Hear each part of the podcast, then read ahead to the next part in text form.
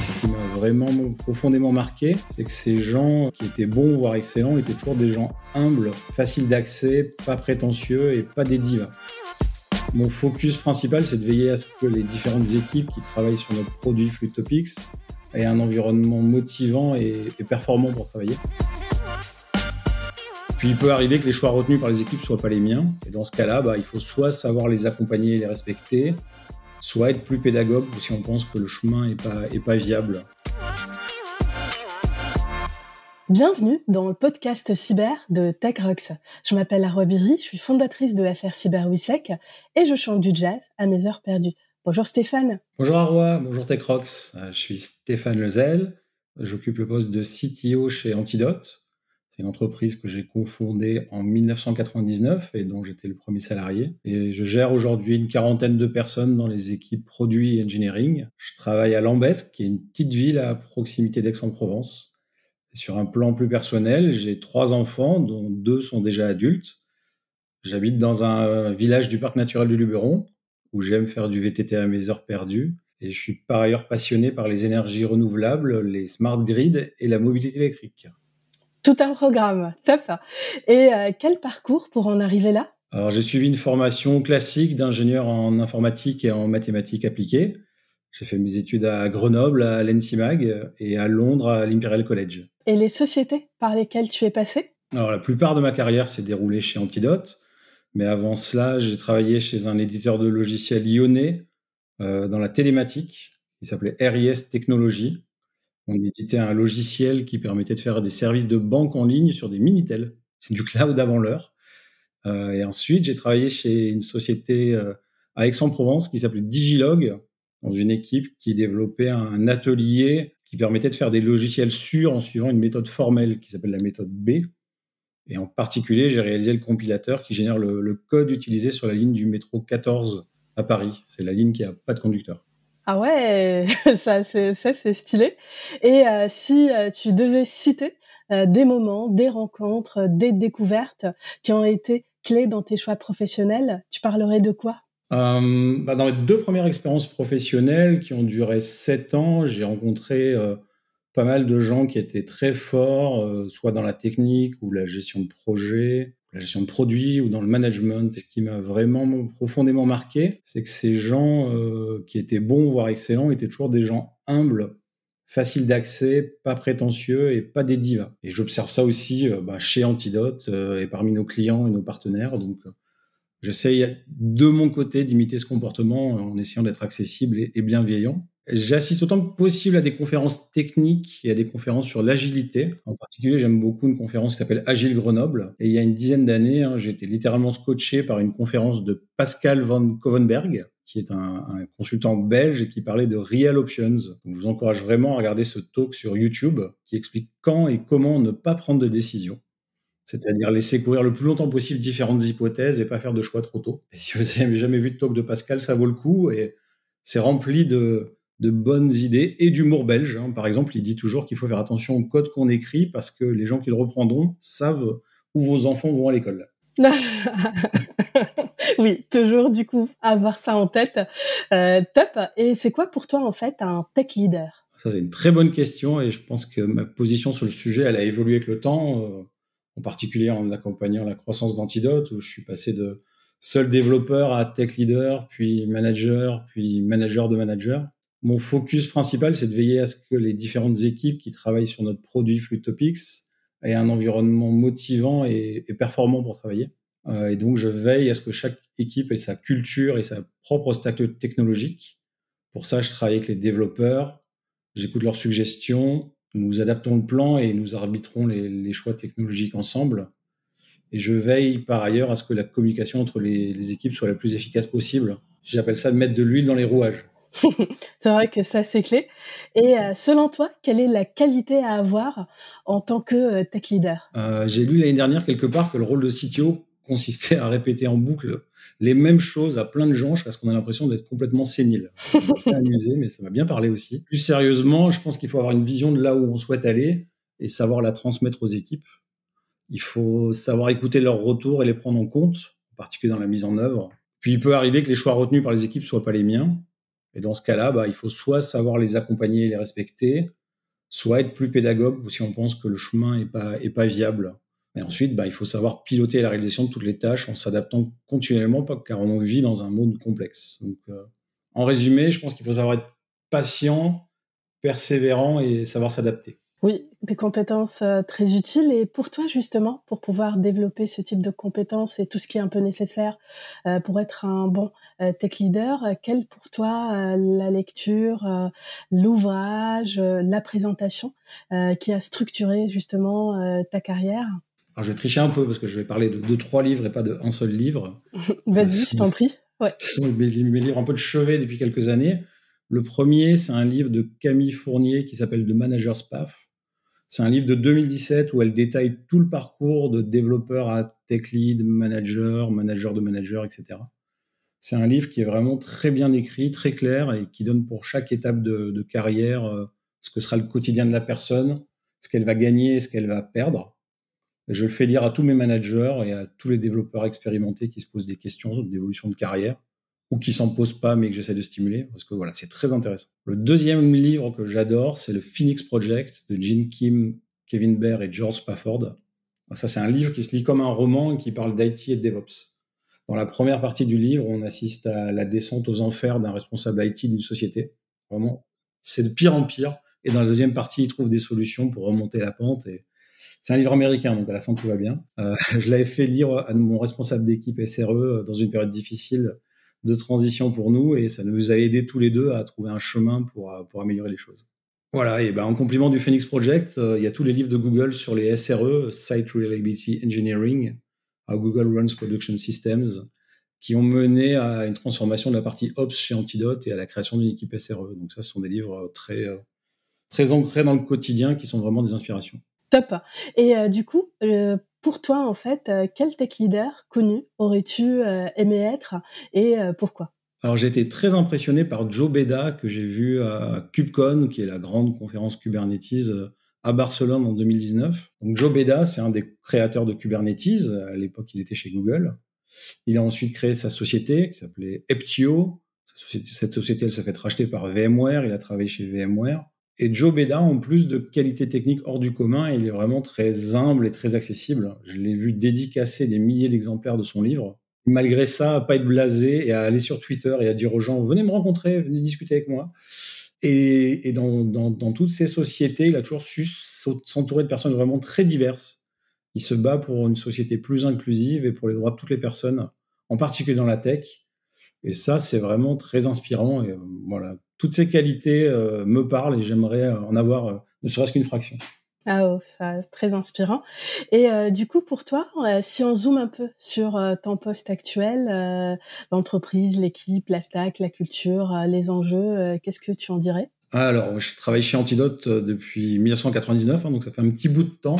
On conçoit des solutions innovantes de search et d'enrichissement de l'information dans le but d'aider les entreprises à adapter et à exploiter au mieux leur contenu. Dans ce contexte-là, on a lancé en 2015 une plateforme de content delivery B2B en SaaS qui s'appelle Fluid Topics. Fluid Topics, c'est aujourd'hui une solution de référence pour la publication et l'accès à la documentation technique et l'information des produits. Donc, on a euh, des clients euh, qui sont des grands fabricants de matériel industriel et équipementiers, ou qui sont des éditeurs de logiciels de toute taille en Amérique du Nord, en Europe, au Moyen-Orient et en Asie. Donc, si vous allez sur le site fluidtopics.com, vous trouverez plein d'informations, bien sûr, mais pour en revenir à notre sujet du jour, tous nos clients sont très exigeants en termes de cybersécurité, car nous hébergeons des documents qui sont souvent sensibles. J'occupe le poste de CTO chez Antidote, mais aussi de Chief Information Security Officer, je prends part au board avec nos investisseurs, je prends part au comité de direction. Sur un plan technique au quotidien, Fluid Topics est créé par cinq équipes de développement qui ont chacune une mission précise, un peu en mode feature team. Donc, euh, par exemple, une équipe s'occupe de l'ingestion de contenu, une équipe s'occupe des analytics, etc. Et ces équipes, elles sont aidées par une équipe SRE qui fournit les infrastructures et par une équipe Product Knowledge qui gère le coaching sur la documentation et le test. Donc chez Antidote, on a un cadre global et donc la culture de toutes les équipes est ancrée dans l'agilité. On a un rythme d'entreprise avec des itérations de trois semaines. Et euh, les équipes de développement, bah, elles sont responsables de leur CI, de leur CD et de leurs tests et de leur documentation. À l'intérieur de ce cadre, chaque équipe a sa propre culture et sa stack. Et ça, c'est très important pour moi. Hein, le but, c'est que chacun puisse choisir ce qui est le mieux pour remplir la mission. Pour l'agilité, chaque équipe choisit du Scrum ou du Kanban, ou parfois du Scrumban, en s'inscrivant dans le rythme global. Pour les stacks, bah, nous faisons du C++ pour le moteur de recherche, du Java pour l'applicatif web, du Python et du Go pour le traitement des données. Euh, je crois qu'on utilise presque tous les langages et frameworks web, de GWT à Angular en passant par React, Vue, Lit.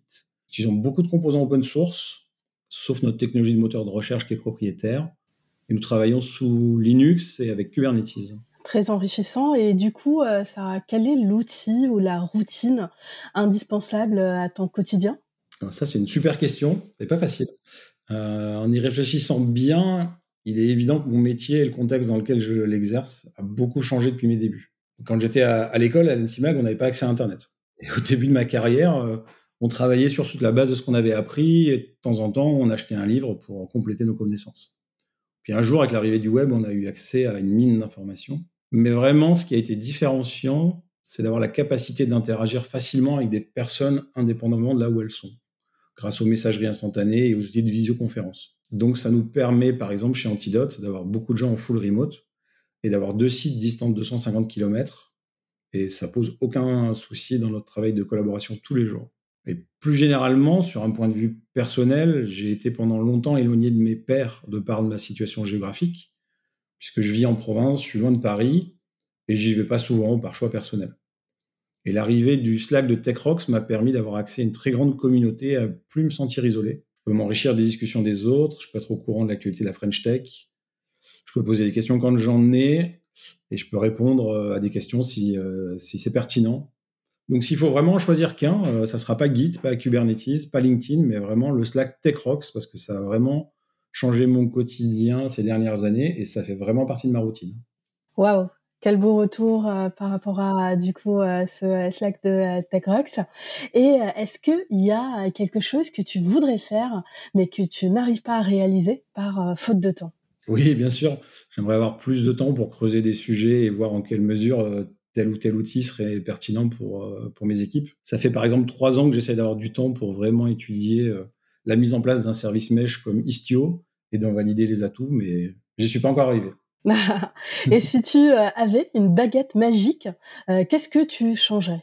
Je trouve que la gestion des vulnérabilités est de plus en plus difficile et chronophage. Qu'il s'agisse de mettre à jour les bibliothèques tierces, les systèmes d'exploitation, les clusters Kubernetes, MongoDB, Kafka ou Cassandra, et j'en passe, ça nous prend vraiment beaucoup de temps. Et en plus, il faut souvent séquencer les opérations de mise à jour par exemple, pour un cluster, il faut mettre à jour les nœuds un par un et il faut attendre que, les données soient bien resynchronisées avant de continuer. Le pire, c'est quand il faut mettre à jour les kernels Linux, on se retrouve avec des dizaines, voire des centaines de machines à redémarrer. Donc ça, ça prend beaucoup de temps. Mais même avec les bibliothèques tierces, c'est souvent compliqué de faire des mises à jour parce que pour utiliser une version qui corrige des, soucis de sécurité, on se retrouve fréquemment à, à, devoir faire une montée de version, à gérer des changements d'API, des incompatibilités. Donc, on a beau avoir des systèmes de CI, de CD, des systèmes de détection de failles de sécurité et d'analyse du software bills of material. Tout ça, ça prend beaucoup de temps et c'est très interruptif. Si j'avais une baguette magique, je ferais le vœu que tout ça, ça devienne facile, automatique et transparent. Et tant qu'à faire, je demanderais, euh, tant que j'ai la baguette magique, hein, à ce que mes clients, en plus, soient automatiquement rassurés du fait que ça a bien été fait. Parce qu'ils sont souvent inquiets du fait qu'on ait euh, bien pris en compte telle ou telle vulnérabilité, et c'est normal. Oui, complètement. Et alors justement, si tu avais trois conseils cybersécurité à l'attention des tech leaders qui, euh, comme toi, pilotent euh, des euh, plateformes et des équipes tech, qu'est-ce que tu aurais comme conseil? Alors mon premier conseil serait autour de la veille et du partage. Je pense qu'il faut perpétuellement se tenir au courant de l'actualité et évangéliser les équipes. Parce que la sécurité, elle ne peut pas être portée par une personne ou même par une équipe dédiée. Il faut vraiment l'ancrer au sein de, de chaque équipe et c'est pour ça que je crois à l'approche DevSecOps ou Shift Left, où on intègre les aspects de sécurité au cœur même des process de chaque équipe. J'ai par exemple lancé chez Antidote une guilde de sécurité avec un représentant par équipe, où nous échangeons régulièrement sur les sujets de sécurité. Et les gens de cette guilde, ils font office de référent sécurité dans, dans chacun de leur équipe. Mon second conseil, ça serait de rester vigilant et de jamais croire qu'on y est arrivé et qu'on a résolu les problèmes de sécurité. Parce que le monde est complexe, il change tout le temps et on n'aurait pas cru euh, il y a quelques années à des attaques de type supply chain comme celui qui a touché SolarWinds en, 2020. Et puis une partie du risque est liée au facteur humain et donc même si à un moment donné on devait avoir euh, réussi à avoir 100% de collaborateurs hyper pointus euh, et qui font pas d'erreur, les changements liés à la croissance des équipes et au renouvellement des gens qui partent font qu'il faut toujours recommencer à évangéliser. mon troisième conseil, c'est de donner du rythme à la gestion de la sécurité et s'armer d'indicateurs pour être raisonnablement certain que tout se passe bien, pour avoir confiance dans les process et les gens, il faut périodiquement faire des audits, des mesures et des relevés. Chez Antidote, la mise en place de KPI nous a beaucoup aidé. Nous avons défini des indicateurs que nous relevons euh, selon les cas tous les mois, tous les trimestres ou tous les ans. Et la mesure périodique de ces indicateurs, elle nous permet de ne pas nous endormir, de détecter plus vite les soucis. Et aussi, comme pour les mesurer, on est obligé d'impliquer souvent les équipes pour la remontée d'informations, ça permet d'ancrer chez eux une habitude de sécurité et de, et de mesurer euh, la sécurité. Un top, très bon conseil. Et alors, du coup, comment tu fais pour euh, développer en fait une culture de sécurité partagée? Alors, c'est un vaste sujet. On a euh, chez Antidote l'expérience de faire du cloud depuis 1999. Donc, on a eu pas mal d'historique et d'expérience sur la sécurité. Mais l'environnement change tout le temps et le monde est de plus en plus complexe. On peut faire plein de choses maintenant avec des applications web, on peut les interconnecter. Donc on peut faire transiter beaucoup d'informations et on peut aussi faire beaucoup de bêtises et laisser la porte ouverte à toutes sortes d'attaques. Donc ça fait plusieurs années chez Antidote qu'on travaille à remonter la barre pour, euh, les clients de notre produit Flutopics.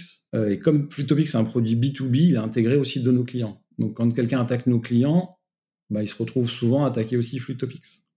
Ou quand un de nos clients lance un programme de bug bounty, les hackers, ils attaquent aussi Flutopics. Donc on a donc une grande surface d'exposition. Euh, donc on a essayé un certain nombre de choses pour, euh, améliorer tout ça. On utilise beaucoup OASP ASVS, donc le Application Security Verification Standard, comme référence de la sécurité de nos composants. C'est un standard qui définit un certain nombre de niveaux de sécurité avec des points. Selon les composants, on vise les niveaux 1 ou 2 et on a développé un outil interne qui s'appelle AntidoWASP qui permet de mesurer la conformité de chacun de nos logiciels en exploitant des annotations dans le code source. Et donc, on peut à tout moment connaître la couverture OWASP level 1 et level 2 de tous nos modules et de vérifier qu'on est bien où on pensait qu'il fallait être.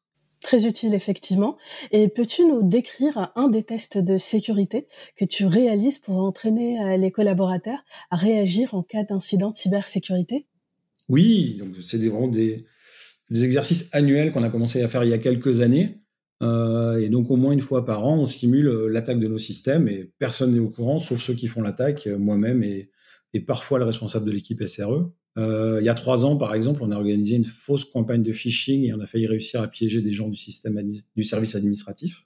Il y a deux ans, des développeurs ont monté une attaque sophistiquée en exploitant une faille XXE d'un outil legacy qui tournait encore. L'année dernière, on a eu un exercice qui utilisait un compte VPN qui n'avait pas été désactivé suite à un départ et qui utilisait le fait qu'un serveur dans notre infrastructure avait encore le compte FAI qu'on utilise pour installer les machines. Donc, on a simulé l'attaque de quelqu'un qui aurait quitté la société en mauvais termes. On fait un exercice comme ça tous les ans et ça nous permet d'apprendre beaucoup de choses et de faire progresser nos outils et toute la société. Après chaque incident de sécurité, on fait un blameless post-mortem qui est un meeting où on réunit tous les intervenants. On part du principe que tout le monde a fait du mieux qu'il pouvait avec les informations qu'il avait. On construit une chronologie des événements, on liste les hypothèses de chacun et on décide des points d'amélioration pour la suite. Et les comptes rendus de ces meetings-là, ils sont accessibles à tout le monde et on fait les fait lire aux nouveaux arrivants. Top, je suis sûre que ça va inspirer pas mal de tech leaders euh, par rapport à ce point-là également. Et si on parlait un peu de la première expérience avec le scanner OASP Zap? Oui, alors on utilise également OASP Zap pour tester la sécurité de nos API. Et la première fois que notre testeuse a lancé euh, l'outil euh, sur l'ensemble des API, qu'elle avait extrait du code source, comme il y en avait beaucoup, elle a choisi de le faire sur notre propre documentation, hein, qui est accessible en ligne sur doc.fluidtopics.com. Et comme il y a plusieurs centaines d'API, elle a fait un premier run en mode anonyme pour voir comment l'outil euh, allait se comporter et gérer le volume. Après quelques minutes, toutes les sondes de monitoring se sont allumées en rouge. Notre portail de production était complètement vide et nos équipes de customer service et des CRE se sont affolées.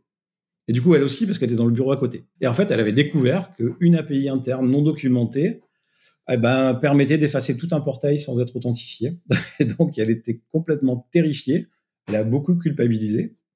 Alors que tout le monde, et en particulier mon associé et moi-même, on l'a félicité vraiment pour avoir trouvé une vulnérabilité et ça nous a permis de la, de la, de la corriger. Et donc depuis ça, ben, on fait refait régulièrement le test pour vérifier ce qu'il en est et que tout est bien sécurisé.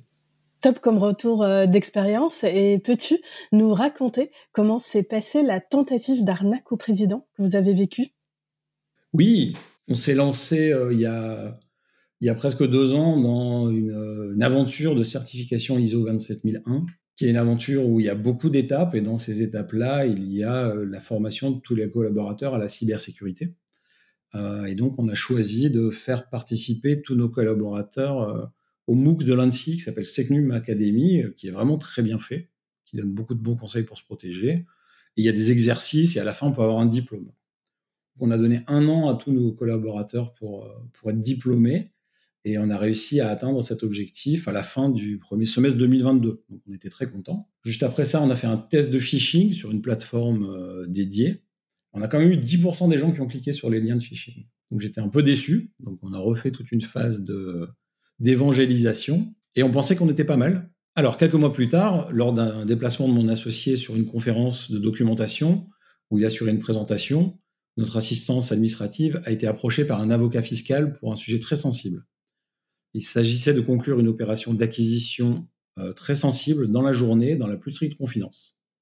Et donc, il fallait respecter un formalisme strict pour ne pas être en porte-à-faux face à l'autorité des marchés. Cet avocat prenait d'ailleurs la peine d'appeler l'assistante plusieurs fois par téléphone pour s'assurer qu'elle faisait bien ce qu'elle lui demandait. Et elle était rassurée parce que Fabrice, mon associé, euh, participait à l'échange de mails. Bah, certes, il la vous voyait, il utilisait un style différent du style usuel, mais elle s'est dit que c'était lié au problème de formalisme. Du coup, bah, elle n'a pas remarqué que l'adresse email de Fabrice était bizarre. Elle s'est pas vraiment formalisé des demandes et elle a fourni les premiers éléments qui étaient demandés, à savoir des numéros de compte euh, euh, et, un solde bancaire. Et quand Fabrice lui a demandé de virer une grosse somme d'argent, là, elle a vu qu'il y avait un problème parce qu'elle n'avait pas les autorisations pour le faire. Et grâce à la formation, elle s'est rendue compte du souci, elle a pu me contacter et on a pu arrêter là les dommages avant, qu'il y ait un vrai préjudice. On a aussi pu vérifier que les informations qui avaient été divulguées n'étaient pas confidentielles et on a pu se conforter dans l'idée que le principe du least privilege, need to know, était une fois de plus efficace. Parce que si elle avait eu le droit de virer les fonds, on ne sait pas où l'histoire se serait arrêtée. Et justement, euh, ton entreprise Antidote a récemment été euh, certifiée ISO 27001. Euh, Alors, qu'est-ce que cela vous a apporté? Alors pour nous, ça a été vraiment une aventure, hein, parce que c'est un long voyage très enrichissant et on a vraiment pu installer une culture de la sécurité dans toute la société, autant chez les développeurs qui travaillent en mode DevSecOps que dans les équipes professionnelles services, customer service, sales, marketing et admin. on a préparé pendant un an et demi notre référentiel ISMS, ou en français on dit SMSI. Et comme dit mon associé Fabrice Lacroix, on a choisi le chemin difficile. On a vraiment attaqué tous les sujets un par un. On a amélioré nos pratiques, on a amélioré nos outils et on a documenté beaucoup de choses qui étaient informelles.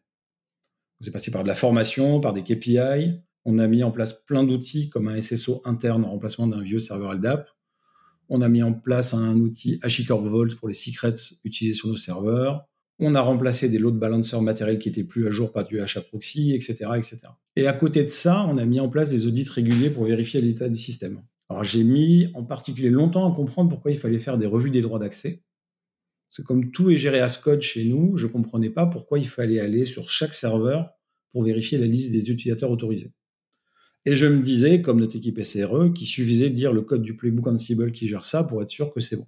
Mais en fait, non. Parce que le code peut avoir des bugs, parce qu'il peut avoir des serveurs pas gérés par Ansible, parce qu'il peut avoir des erreurs à l'exécution, parce que quand on exécute le playbook, peut-être un serveur n'est pas là, parce qu'il peut rester des comptes provisionnés avant qu'on décide d'utiliser Ansible.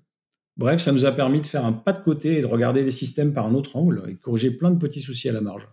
Ah top, merci beaucoup Stéphane pour euh, ces partages. Merci aux auditeurs pour euh, votre écoute et on vous donne rendez-vous au prochain podcast. Merci, à revoir.